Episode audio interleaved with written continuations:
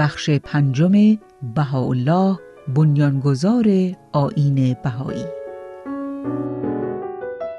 برخی از انذارات حضرت بهاءالله به صاحبان قدرت آن زمان به ملکه ویکتوریا.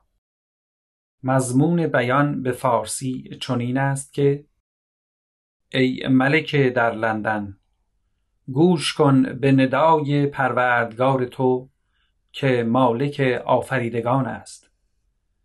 به درستی که او در عالم ظاهر شده با ترین عزت و جلال و تکمیل نمود وعود مذکور در انجیل را. ما شنیدیم که تو خرید و فروش غلامان اعم از زن و مرد را ممنوع نموده ای این همان امری است که خداوند در این ظهور بدی به آن حکم کرده است. به درستی که خداوند به خاطر این اقدام پاداش تو را خواهد داد. خداوند اجر نیکوکاران و کسانی را که عمل نیک انجام می دهند خواهد داد. به ویلهلم اول امپراتور آلمان مضمون این بیان به فارسی چنین است که ای سواحل رودخانه راین ما دیدیم تو را که پوشیده شده بودی با خون زیرا به روی تو کشیده شد شمشیرهای جزا و مرتبه دیگر هم واقع خواهد شد و ما ناله برلین را میشنویم ولو اینکه امروز در عزت به سر برد. به پاپ پی نهم رئیس کلیسای کاتولیک. مضمون بیان به فارسی چنین است که ای پاپ پرده ها را پاره کن. به درستی که آمد خدای خدایان پروردگار عالمیان در سایه ابرها.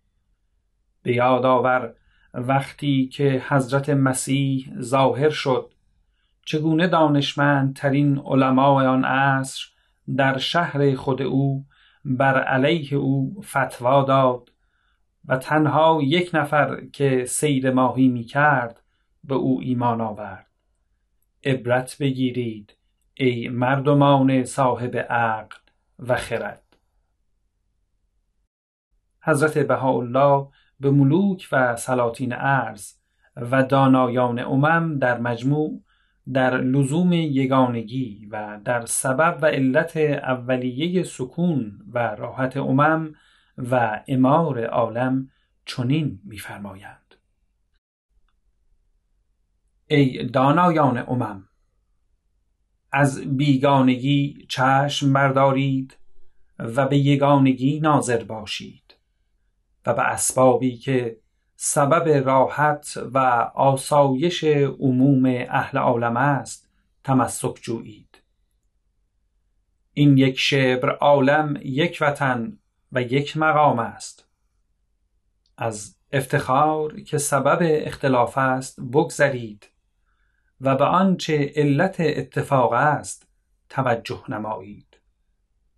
نزد اهل بها افتخار به علم و عمل و اخلاق و دانش است نه به وطن و مقام.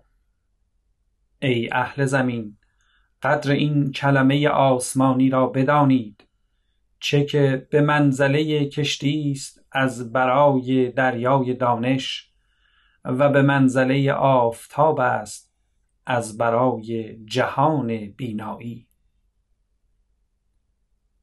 لابد بر این است مجمع بزرگی در عرض برپا شود و ملوک و سلاطین در آن مجمع مفاوضه در صلح اکبر نمایند و آن این است که دول عظیمه برای آسایش عالم به صلح محکم متشبث شوند و اگر ملکی بر ملکی برخیزد جمیع متفقا بر من قیام نمایند در این صورت عالم محتاج مهمات حربیه و صفوف اسکریه نبوده و نیست. الا علی قدر یحفظون بهی ممالکهم و بلدانهم. این است سبب آسایش دولت و رعیت و مملکت. الله ملوک و سلاطین که مرایای اسم عزیز الهیند به این مقام فائز شوند و عالم را از سطوت ظلم محفوظ دارند.